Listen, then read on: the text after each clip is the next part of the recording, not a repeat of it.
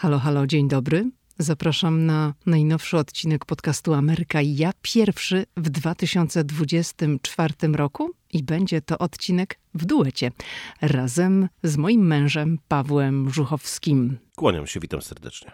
Teraz możemy zrobić fanfary. Tadam! Mówił, że nie przyjdzie, a przyszedł. I to do pierwszego odcinka w 2024 roku. Ha, ha. Ale ja mówiłem, że nie przyjdę więcej w 2023.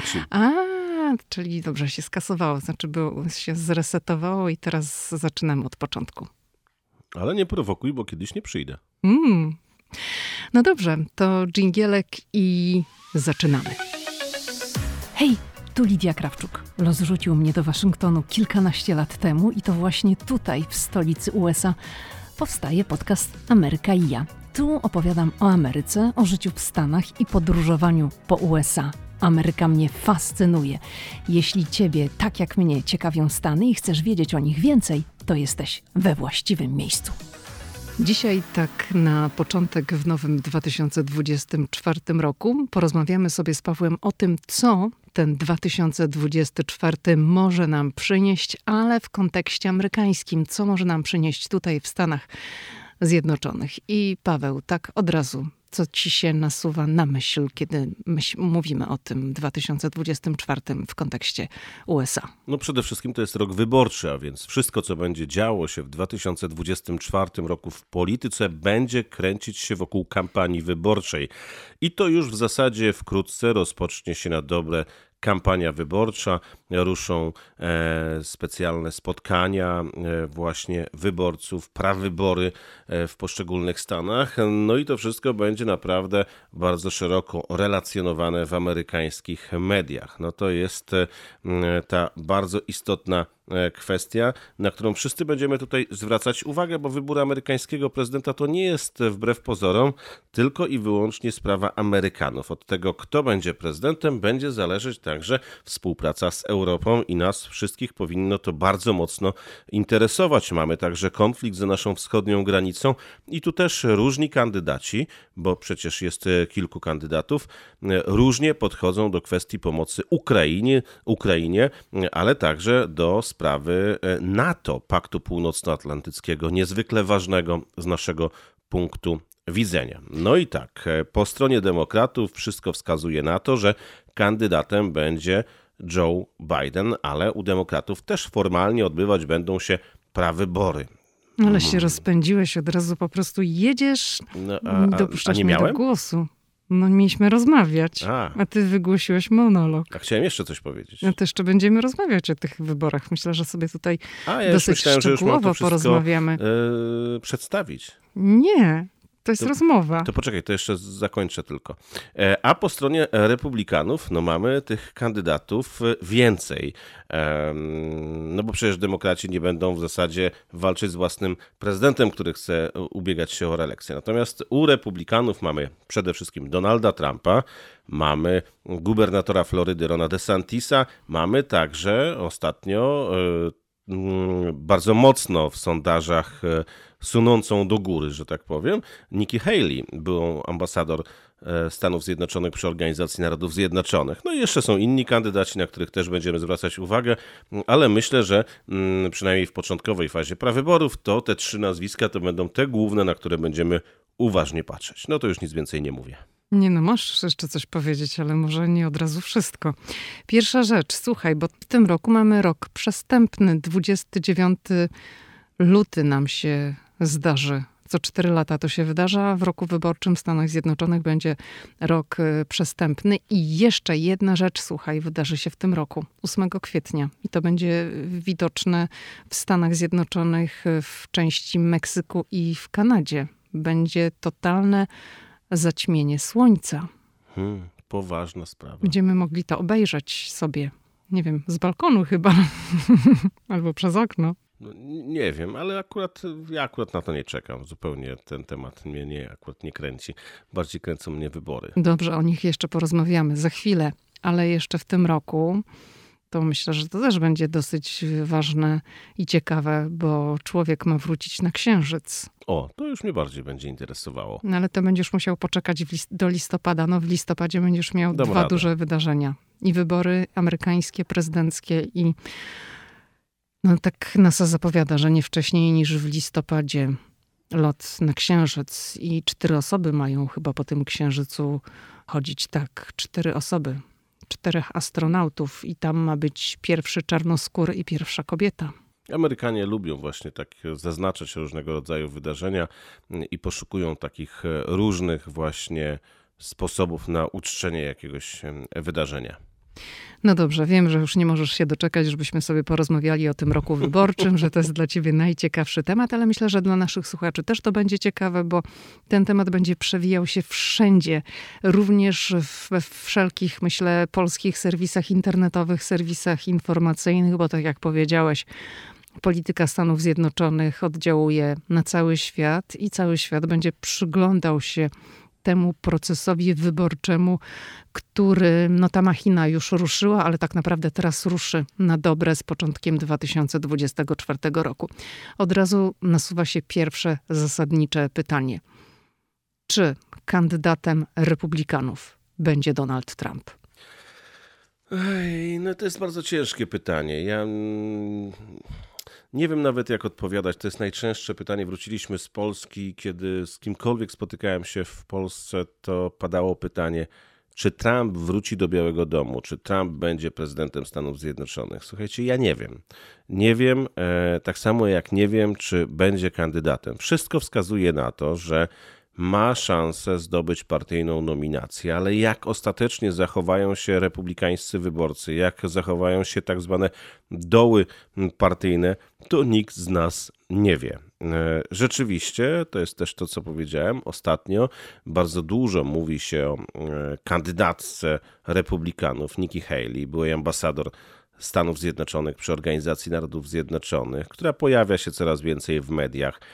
I nie wiem, czy na przykład nie okaże się, że gdzieś tam partyjne doły stwierdzą jednak, że a po co brać na kandydata Donalda Trumpa, za którym ciągnie się przecież tak wiele różnych spraw, może sięgnijmy po kogoś innego. No ale na razie to on wygrywa wszędzie. Trump wygrywa wszędzie, tak. Znaczy mówimy przede wszystkim o różnego rodzaju sondażach. Teraz, kiedy nagrywamy ten podcast, to Trump ma cały weekend różnych spotkań, wiece wyborcze, znów w tym samym stylu, że on przylatuje swoim samolotem, gdzieś wynajmowane są lotniska, on wychodzi z pokładu samolotu i tam wszędzie są tłumy.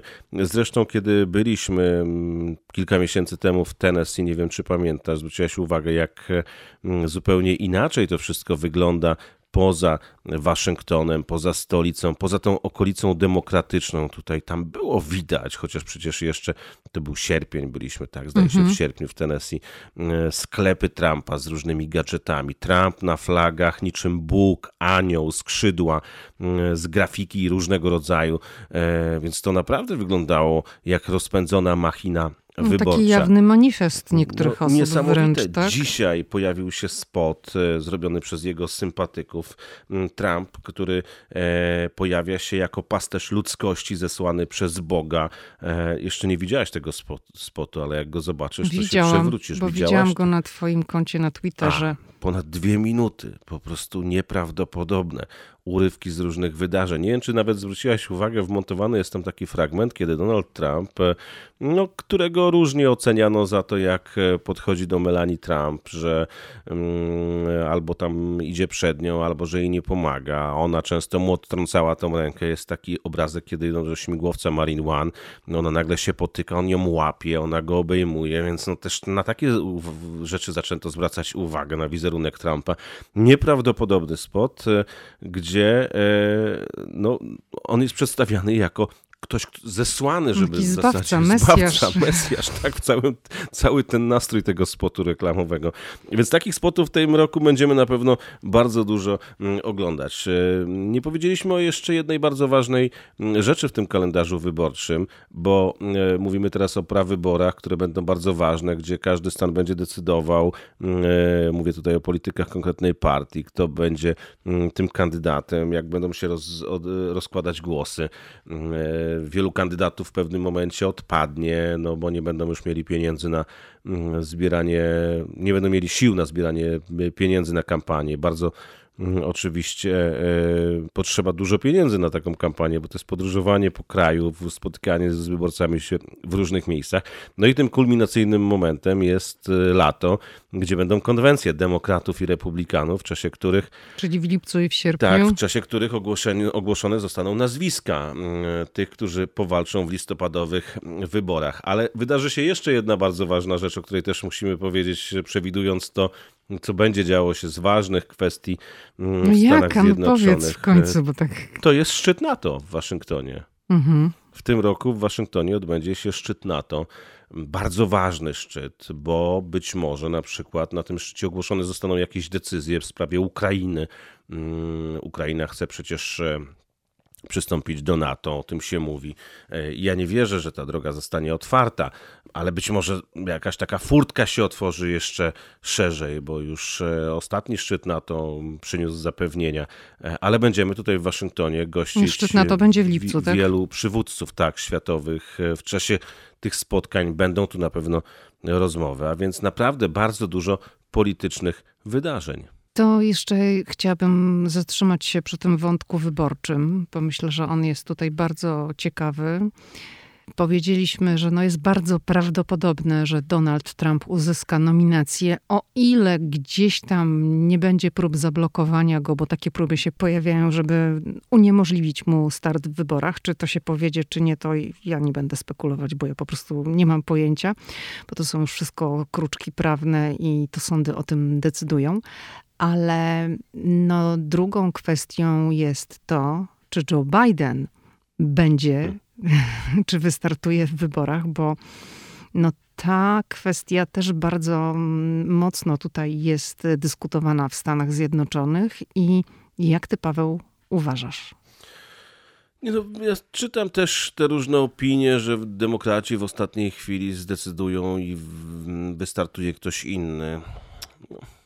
Myślę, że to jest tylko takie spekulowanie. Nie chce mi się wierzyć. Wszystko wskazuje na to, że Joe Biden będzie kandydatem demokratów w wyborach prezydenckich. Inną rzeczą jest, czy to jest rozsądne z punktu widzenia jego zdrowia, bo widzimy, że jest to człowiek, który traci siły z każdym tygodniem, z każdym miesiącem. To widać. Mamy dwie wojny w tej chwili. Konflikt na Bliskim Wschodzie, Ukraina, tutaj sprawy wewnętrzne. Nawet człowieka w sile wieku, tyle wydarzeń, które ma się na głowie w takiej sytuacji, to sprawiłoby, że nie miałoby się sił. A musimy brać pod uwagę jeszcze wiek Joe Bidena, a kampania wyborcza też będzie miała swoje oczywiście wymagania. W tym tygodniu, kiedy ten podcast będzie miał emisję, chyba w 3 miejsca leci. W piątek był w Filadelfii, pod Filadelfią, gdzie przemawiał dzień przed 3. rocznicą szturmu na Capitol. Bardzo mocno zresztą zaatakował Donalda Trumpa, swojego rywala. Nawet bym zaryzykował, że przemówienie ostatnie prezydenta Stanów Zjednoczonych Joe Bidena było takim pierwszym sygnałem, że właśnie rozpoczyna się ten kluczowy wyścig wyborczy, bo wcześniej on często w przemówieniach mówił o Trumpie, gdzieś tam zahaczał o niego, ale często nawet nazwisko nie padało, choć wszyscy wiedzieli. Natomiast ostatnie przemówienie było takie bardzo mocne, dosadne. Mówił o demokracji, mówił właśnie w kontekście szturmu na Capitol, o tym, co się wydarzyło 3 lata temu, o Trumpie, który powiela taką nawet nazistowską narrację, więc to było bardzo mocne przemówienie właśnie urzędującego prezydenta. I nawet sobie pomyślałem, że gdybym miał określać, kiedy ruszyła kampania wyborcza na dobre, to właśnie takie przemówienie, które wygłosił, było tym przemówieniem rozpoczynającym już ten wyścig prawyborczy na dobre. Ja muszę powiedzieć, że przeczytałam taką jedną, nie, nawet dwie tak ciekawe analizy na portalu The Hill, które dotyczyły tego, jak zachowają się demokraci i czy Joe Biden będzie kandydatem, czy nie będzie, czy wycofa tę kandydaturę. Oczywiście tego nikt tak naprawdę nie wie. Ale z tej analizy wynikało, że nawet jeżeli by to zrobił, to demokraci wcale nie będą w o wiele lepszej pozycji, żeby te wybory wygrać, gdyby pojawił się inny kandydat, bo taką naturalną kandydatką, gdyby Joe Biden wycofał się z wyścigu, jest Kamala Harris. Ale Kamala Harris ma jeszcze gorsze poparcie niż Joe Biden. Tylko 33% tych zarejestrowanych wyborców ma do niej taki pozytywny stosunek. To jest gorzej niż Biden, bo Biden ma 37%. I tak naprawdę jedynym kandydatem, który mógłby, teoretycznie mógłby jeszcze wskoczyć i próbować coś działać, żeby tą całą machinę wyborczą uruchomić, bo to jest mało czasu, jest gubernator Kalifornii Gavin Newsom. Ale zastąpienie Kamali Harris gubernatorem Kalifornii, który jest biały, bogaty, to nie jest najlepszy pomysł, biorąc pod uwagę, jakie demokraci prezentowali do tej pory wartości, gdzie Kamala Harris jest pierwszą kobietą na tym stanowisku, pierwszą wiceprezydentką Stanów Zjednoczonych, pierwszą czarnoskórą kobietą, więc zastąpienie jej białym mężczyzną, który jest bardzo, ale to bardzo zamożny, nie będzie wyglądało dobrze. Przede wszystkim też już na etapie kampanii wyborczej przed wyborami w 2020 roku w zasadzie pojawiały się takie opinie, że Joe Biden startuje, owszem, ma swoje lata, ale on tak naprawdę toruje drogę dla Kamali Harris. Przecież pierwsze miesiące nawet prezydentury to czasem widzieliśmy, że częściej na pierwsze miejsce wysuwana jest Kamala Harris, a nie Joe Biden. To się później zmieniło. Jej miejsce nawet zastąpiła trochę Jill Biden, która też włączyła się aktywnie w prezydenturę Joe Bidena i Kamale Harris wycofano. Jill Biden wykonuje naprawdę bardzo tytaniczną pracę, powiedziałabym, bo przecież ona jeździ non-stop. Uczestniczy w tej kampanii swego męża już początku tak naprawdę. Dlatego moim zdaniem Biden nie zrezygnuje ze startu w wyborach. On jest przekonany, że jest w stanie jeszcze wygrać kampanię wyborczą, chociaż sondaże pokazują zupełnie co innego. Wydaje mi się, że dopóki sam Joe Biden nie powie rezygnuje, to kto w partii przyjdzie do niego, do gabinetu owalnego i powie: Joe, słuchaj, widzimy, że już się męczysz, że już ledwo chodzisz, że nie masz siły, weź zrezygnuj. Ja nie bardzo sobie wyobrażam taką rozmowę, chyba że to są rozmowy na takim poziomie jak teraz, kiedy nie mogą dojść do porozumienia choćby w sprawie budżetu pomocowego dla Ukrainy, że padają konkretne teksty typu, jeżeli nie zrezygnujesz, to my będziemy ci rzucać kłody pod nogi, niezależnie od tego, jakie to będzie miało konsekwencje. Nie wiemy, jak wyglądają te kulisy polityki, ale wydaje mi się, że nie ma na razie w Partii Demokratycznej takich silnych, którzy by byli w stanie przekonać Joe Bidena do tego, by on jednak zrezygnował ze startu w wyborach. Zastanawiałem się, czy nie jest rozważany inny scenariusz, że Joe Biden bierze udział w wyborach, że wygrywa te wybory, a później, czy to rok po wyborach, czy pół roku, rezygnuje i prezydentem zostaje wiceprezydent. Przecież wszystko wskazuje na to, że będzie to Kamala Harris. Tutaj nie zapowiadają żadnej zmiany. Nikt z nas nie wie tak naprawdę, co się wydarzy, ale niezręcznym byłoby pozbawienie Bidena możliwości startu w wyborach ponownie i walki o reelekcję. Tak więc wydaje mi się, że sytuacja po stronie demokratów jest dość jasna. Kandydatem będzie Joe Biden, a u republikanów wiele wskazuje na to, że będzie to Donald Trump. Jest jasna, ale jest trudna. W związku z tym, że kandydatem jest Joe Biden. Dzisiaj przeczytałam bardzo ciekawy artykuł w Washington Post i ponoć Barack Obama jest bardzo zaangażowany w te zakulisowe działania, mimo że ta relacja Baracka Obamy z Joe Bidenem jest taka dosyć skomplikowana, może kompleksowa, taka, to nie jest taka wielka przyjaźń w tej chwili, tak jak było to w czasie, gdy Oni razem pracowali, kiedy Obama był szefem Bidena. Ale z tego tekstu wynika, że Obama jest tutaj zaangażowany w takie zakulisowe działania i wzywa tak naprawdę Bidena, jego sztab, żeby oni bardziej podejmowali niezależne decyzje, żeby to wszystko się nie odbywało w Białym Domu. Czyli żeby te główne osoby, które zajmują się kampanią Bidena, nie przebywały ciągle w Białym Domu, tylko w sztabie, a sztab jest w Wilmington, prawda? Tak, w Wilmington, w Delaware, dokładnie tam, gdzie był 4 lata temu, kiedy Joe Biden ubiegał się o prezydenturę, o pierwszą kadencję. Wiesz, jeszcze a propos tego, co powiedziałeś o Baracku Obamie i o tej przyjaźni z Bidenem, ja myślę, że ona jest wciąż bardzo mocna, tylko tutaj chodzi o coś innego. Ja byłem w Białym Domu, kiedy gościł Barack Obama, i wówczas byliśmy świadkami takiej sceny, gdzie ludzie tak serdecznie przywitali Baracka Obamę. Widać jego wciąż dużą popularność. To jest młody, stosunkowo wciąż energiczny polityk. Już 60 lat ma, nie? No tak, ale cały czas mamy w oczach tego Obamy, kiedy wygrywał wybory, takiego energicznego. Zresztą on dalej jest, przecież świetnie się trzyma. Nie, tak, oczywiście. Tylko ma siwe włosy. Widzieliśmy taką sytuację, ale o siwe włosy to już miał pod koniec swojej prezydentury. Była taka sytuacja, że ludzie tak zainteresowali się w Białym Domu obecnością Baracka Obamy, była też wówczas Kamala Harris, że nagle widzieliśmy taki obrazek, że ludzie tak witają się serdecznie z Obamą. Z boku dotrzymywała mu kroku Kamala Harris i z tyłu tam gdzieś taki trochę zagubiony Biden nie wiedział, co zrobić. Czy pójść w prawo, czy pójść w lewo.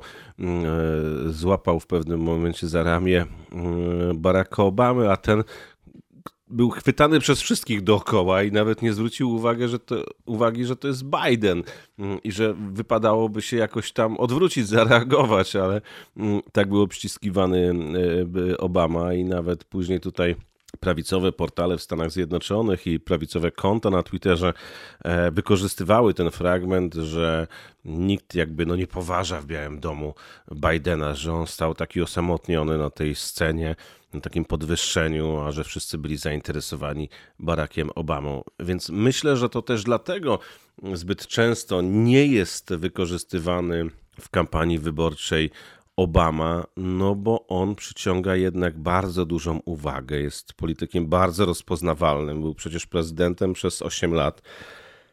I myślę, że sztabowcy Bidena unikają takiej sytuacji, kiedy nagle przy energicznym Obamie witanym przez tłumy staje Biden, który jako prezydent zawsze cieszy się pewnie trochę mniejszym poparciem, bo przecież widzimy, jak to jest, nagle prezydent obejmuje urząd, ma wysokie poparcie, to później tak spada, różnie to bywa.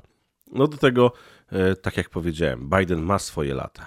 Ale ty mówisz o takim spotkaniu oficjalnym, jak sam wspomniałeś, brałeś w tym udział, gdy Obama przybył do Białego Domu, ale kilka miesięcy temu Obama był w Białym Domu, miał taki prywatny lunch z Bidenem i to też była potem taka wielka sprawa tutaj w amerykańskich mediach, jak to wszystko zaczęło pojawiać się na portalach, ponieważ ta wizyta nie została oficjalnie zarejestrowana. Tam istnieje teoretycznie taki wymóg, że wszystkie jakieś tam spotkania i wizyty mają być rejestrowane. To było chyba prywatne spotkanie. Nie wiem, czy prywatne też muszą być rejestrowane, ale prasa gdzieś tam podnosiła ten wątek, że nikt o tym nie poinformował i że to nie zostało oficjalnie przekazane, że Obama był u Bidena w Białym Domu na lunchu i mieli taką prywatną rozmowę i ona właśnie prawdopodobnie dotyczyła zbliżających się wyborów prezydenckich. Ale to też pokazuje, że są w dobrych relacjach, bo takie spotkanie nie odbyło się, gdyby te relacje były złe. Ja myślę, że oni są w bardzo dobrych relacjach. Też pamiętamy, że Barack Obama kiedy Biden walczył o prezydenturę, brał udział w spotkaniach, jeździł, miał wiece wyborcze, namawiał do głosowania na Bidena. To się odbywało, przypomnę, w warunkach pandemii, więc te wiece miały zupełnie inny charakter, bo Trump robił wiece wielkie na jakichś właśnie lotniskach, bez dystansu społecznego, bez masek. Natomiast w przypadku demokratów odbywało się to na jakichś tam dużych parkingach, ludzie siedzieli w samochodach, była scena, były maski, zupełnie inaczej to wszystko wyglądało, ale Barack Obama brał aktywnie udział w kampanii wyborczej Bidena. No ale chyba tam ponoć jest między nimi takie napięcie w kontekście wyborów z 2016 roku, bo Obama poparł Hillary Clinton i nie zachęcał Bidena, żeby startował w wyborach. Wtedy już w 2016 roku uważał, że to już nie czas dla niego. Zresztą on przeżywał też trudny moment. W zasadzie oficjalnie wiemy, że Biden nie wystartował z powodu śmierci syna. Tak, no oficjalnie tak, a nieoficjalnie nie wiemy jak było i... Z tego artykułu Washington Post wynika, że jednak tam jakieś napięcie właśnie z tego powodu, że Obama poparł Clinton, też gdzieś między nimi jest. No, też wiemy doskonale, że między Obamów i Clintonów łączą takie szczególne relacje. Szorstka przyjaźń. To się tak w Polsce mówiło, nie? Kto to był? Szorstka przyjaźń. Tak. Leszek Miller i Aleksander Kwaśniewski, tak? Tak. W każdym razie to jest bardzo ciekawy rok. Rok wielu wydarzeń politycznych. Jeszcze tylko tak szybko sięgam do wydarzeń z dzisiejszego dnia, że speaker zaprosił Bidena do wygłoszenia raportu o stanie państwa. To jest takie przemówienie, w czasie którego prezydent podsumowuje miniony rok i rysuje politykę Stanów Zjednoczonych na kolejne miesiące. No i 7 marca właśnie na Capitolu Joe Biden wygłosi przemówienie, raport o stanie państwa i na pewno będzie to też taki raport o stanie państwa zahaczający bardzo mocno kampanię wyborczą. To będzie raport na pewno też troszeczkę taki rozliczeniowy, co udało się zrobić do tej pory, nie tylko w ostatnim roku, ale w czasie całej prezydentury, więc to jest ten czas, kiedy Stany Zjednoczone wychodziły po pandemii, oczywiście rozpoczęcie rosyjskiej inwazji na Ukrainę i początek tego całego procesu wspierania Ukrainy przez Stany Zjednoczone, budowę koalicji, międzynarodowej koalicji, która wspomaga Ukrainę. Więc to też będzie bardzo ciekawe wystąpienie na Kapitolu, które będzie mocno osadzone w tych realiach kampanii wyborczej i nie będzie skupiało się tylko na ostatnich miesiącach, ale na całej prezydenturze Joe Bidena. A jak uważasz, Paweł, jak będą zachowywały się media w związku z tymi wszystkimi okolicznościami, o których mówimy? Mam na myśli oczywiście media amerykańskie. Czy będą trochę chronić i milczeć na temat Bidena w kwestii jego takich wpadek, niedociągnięć, tego, że czasami sprawia wrażenie, że nie wie gdzie jest? Scena medialna w Stanach Zjednoczonych jest podzielona tak jak w Polsce i na pewno będą redakcje, które pewnych rzeczy nie będą widzieć, pewne rzeczy będą bagatelizować. Przymykać oczy? Tak, natomiast też to samo będzie dotyczyć Trumpa, jeżeli to on będzie kandydatem. Pewne będą go chronić, będą o pewnych rzeczach nie wspominać, a inne będą to mocno uwypuklać. Tak jest i myślę sobie, że i po jednej i po drugiej stronie będą próby, nie chcę mówić tuszowania pewnych rzeczy, bo to już jest wielkie słowo, ale każdą sytuację media potrafią, wiemy o tym, przedstawić w bardzo różny sposób. Szerzej, bardziej wąsko, zrobić tego temat na cały dzień. Nie wiem, czy pamiętasz, oglądaliśmy stację Fox News na przykład, kiedy Joe Biden wchodząc po schodach do samolotu Air Force One przewrócił się. Przecież oni grali tym, po prostu było zapętlone. To po prostu cały czas był ten fragment, kiedy Joe Biden potyka się, przewraca, wstaje, idzie dalej. A z kolei na przykład stacja CNN, te wszystkie procesy Trumpa, sprawy Trumpa, które są, też przecież eksploatuje do granic możliwości.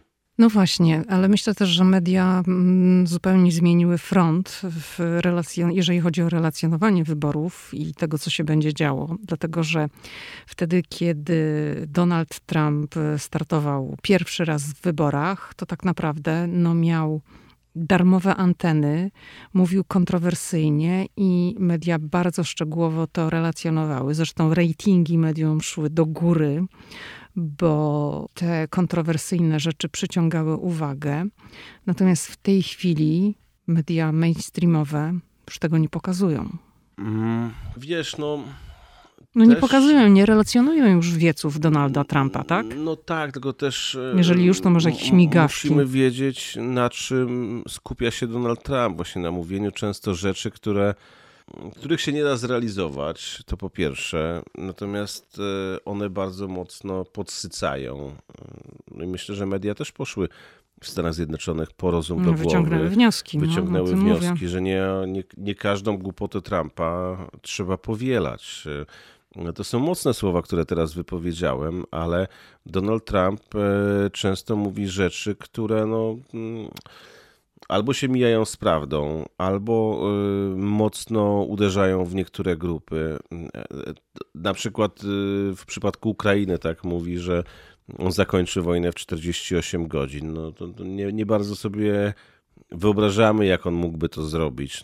Nie wiemy, czy on mówi o ustępstwach terytorialnych, czyli że Ukraina miałaby się, pozbyć Krymu, uznać, że ten Krym rzeczywiście nie jest ich, czy może oddać jeszcze jakieś inne terytoria. Nie tak dawno przecież Trump powiedział, że Europa powinna zrefundować Ameryce pomoc dla Ukrainy. Jak popatrzymy na tabelki tych wydatków, to Europa jako olbrzymi obszar również przecież przeznaczyła mnóstwo pieniędzy. To oczywiście Stany Zjednoczone w tej pomocy przewodzą, ale jeżeli popatrzymy na poszczególne małe kraje europejskie, to one nie są w stanie dorównać kroku Stanom Zjednoczonym, ale jak popatrzymy na całą Europę, to my wcale tak nie odstajemy i nagle Donald Trump mówi: ej Europa, wy teraz oddacie te pieniądze.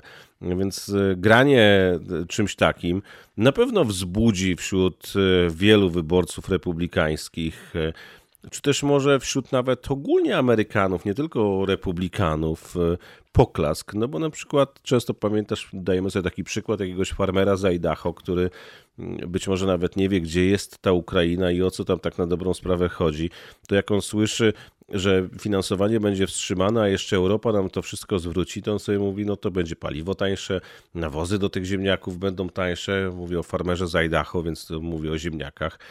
I może mu się to podobać. I teraz pytanie, czy trzeba o tym mówić. Oczywiście, że Europa nie zrefunduje Stanom Zjednoczonym pomocy, bo Europa wydała bardzo dużo, a Stany Zjednoczone też jako ten policjant świata, którego się chce uznawać, musi uczestniczyć w takich procesach.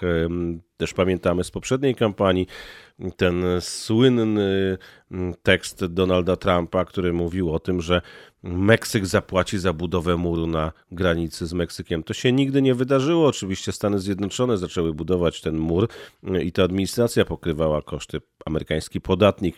Meksyk absolutnie do tego dolara nie przyłożył, a Donald Trump obiecywał Amerykanom, że granica zostanie wzmocniona murem i jeszcze zapłaci za to Meksyk.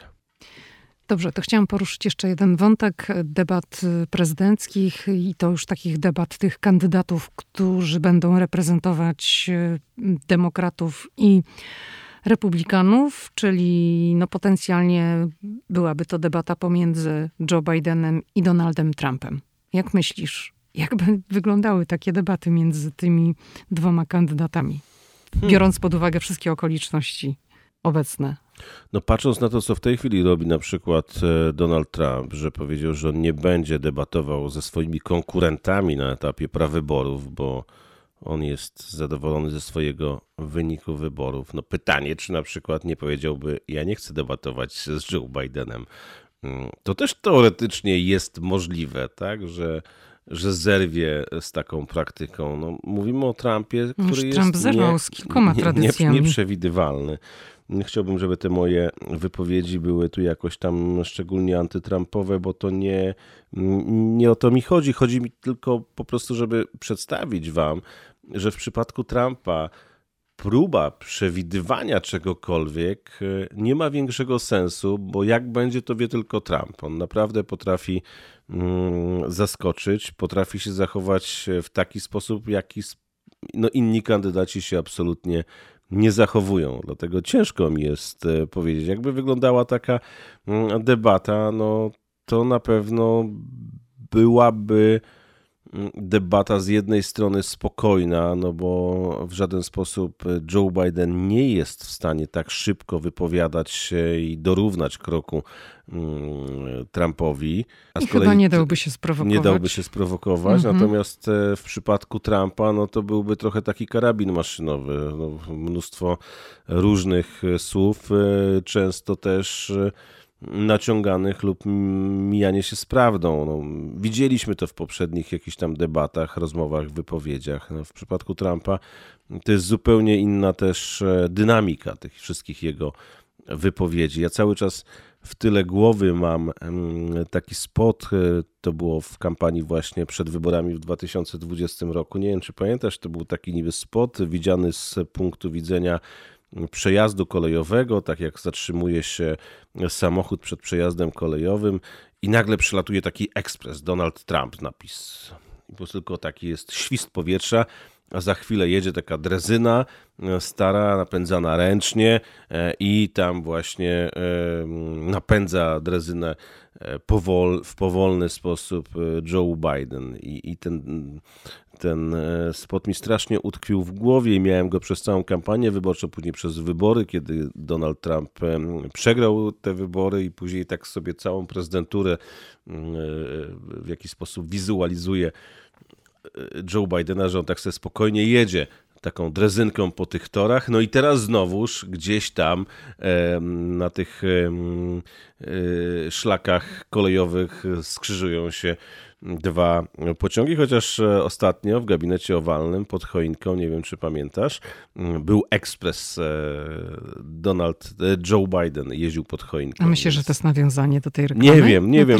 Teraz tak sobie pomyślałem, bo oni to mocno wyeksponowali, że nawet pokazywali, nie wiem czy widziałaś na Instagramie, był taki spot, że było widać, że pod tą choinką jedzie taki ekspres z napisem Joe Biden. Znaczy nie musiałam tego na Instagramie oglądać, widziałam to w Białym Domu. Tak, ale ja mówię, bo ty widziałaś w pokoju niebieskim, natomiast oni jeszcze pokazali z gabinetu owalnego, tam był drugi taki pociąg też zrobiony. Myślę, no dobrze, to myślisz, owalnym, że ta drezyna w 2024, czy ten ekspres? Być może chodzi o to, że teraz Joe Biden stał się ekspresem z tej drezyny. No ale jakbyś miał obstawiać, to kto twoim zdaniem wygra? Kto wygra? Jeżeli będzie ta konfiguracja Biden-Trump. Bo demokraci mówią, że no nawet jeżeli ten ich kandydat, oni mają tak pod górkę z tym Joe Bidenem, niskie poparcie, to i tak ogólnie to ludzie ciężko mi powiedzieć, bo to co powiem zostanie, a nie chciałbym, żeby ktoś później wyciągał. Bo ja nie wierzyłem, że w 2016 roku wygra Donald Trump, a wygrał. I ktoś mi później to wypominał. Nie chciałbym, żeby tym razem było tak samo. Natomiast przytoczę tutaj wypowiedź człowieka, który przez 40 lat pracował w Departamencie Stanu, był dyplomatą wieloletnim, który zna się na polityce, zna otoczenie Joe Bidena. Mówię tutaj o Danielu Fridzie, byłym ambasadorze Stanów Zjednoczonych w Polsce, ekspert Atlantic Council, człowiek, który naprawdę tutaj w Waszyngtonie dużo znaczy w polityce i on mi powiedział, że on nie wierzy, że Donald Trump wygra te wybory, że jeżeli będzie takie zestawienie Joe Biden, Donald Trump, to że Amerykanie, znając Donalda Trumpa, to co robił, w jaki sposób sprawował politykę, to niezdecydowani wyborcy ostatecznie zadecydują, żeby pozostawić Joe Bidena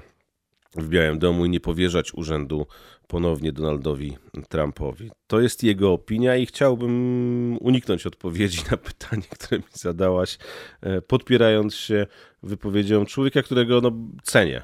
No dobrze, to tak już na koniec chciałabym cię zapytać, czego mogą spodziewać się nasi słuchacze, którzy planują w 2024 roku podróż do Stanów Zjednoczonych? Chyba że będzie drożej. Miało być optymistycznie na koniec. No nic nie wskazuje na to, że będzie taniej. No. Niestety tak to jest z cenami, że jak już coś pójdzie do góry, to nie spada. Mieliśmy w grudniu rekordowe, według mnie, według mojej obserwacji, to nie są jakieś statystyki zaczerpnięte od ekonomistów. To jest moja obserwacja, było strasznie drogo na przykład w Nowym Jorku. Hotele po prostu poszybowały.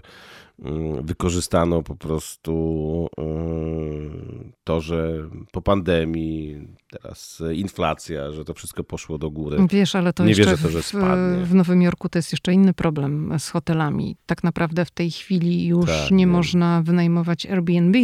Chodzi tutaj o ten krótkoterminowy najem. O ten krótkoterminowy najem taki w sam raz dla turystów. No i kto na tym skorzystał? Hotele. Tak mogą teraz ceny narzucać, jakie chcą. Także no możemy... No w Nowym Jorku zawsze było drogo, natomiast ale nie aż tak. No, cena za hotel tam $400, $500 za weekend. Oczywiście w tygodniu można trafić taniej.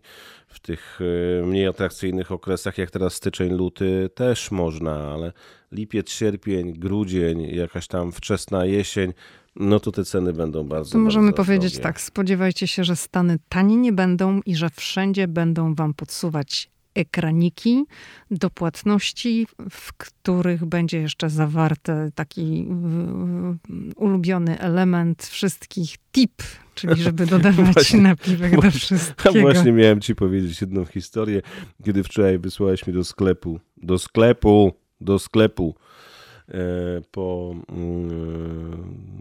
Jajka? Nie, to nie były jajka. Kukurydzę i sos pomidorowy, tak?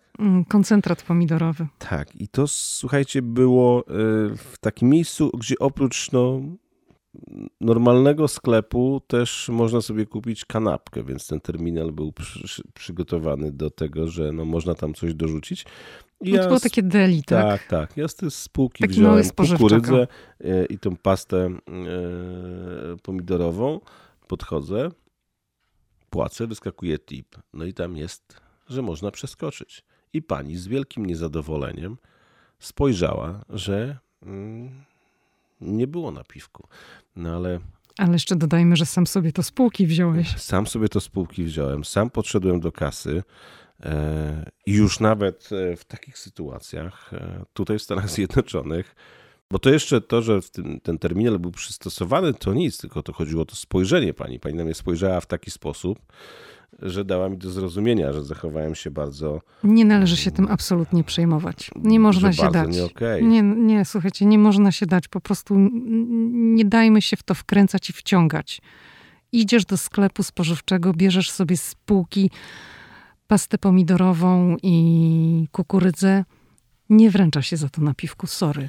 No ale tak tutaj w Stanach Zjednoczonych się w tej chwili porobiło, że jest. Ja zawsze chętnie daję napiwek, jak jestem w jakiejś restauracji, ktoś zagada, jest miły, jest fajnie.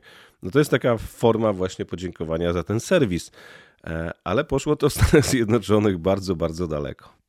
No dobrze, to w takim razie to, co chcieliśmy powiedzieć, czego możecie się spodziewać w Stanach Zjednoczonych, to na pewno zawsze przygód, na pewno dużo wrażeń i na pewno, że zostawicie tutaj dużo pieniędzy. Ale i tak warto tu przyjechać, bo to jest bardzo fajny kraj. To tyle na dziś. Dziękujemy za uwagę. Paweł Żuchowski i Lidia Krawczuk. Do usłyszenia.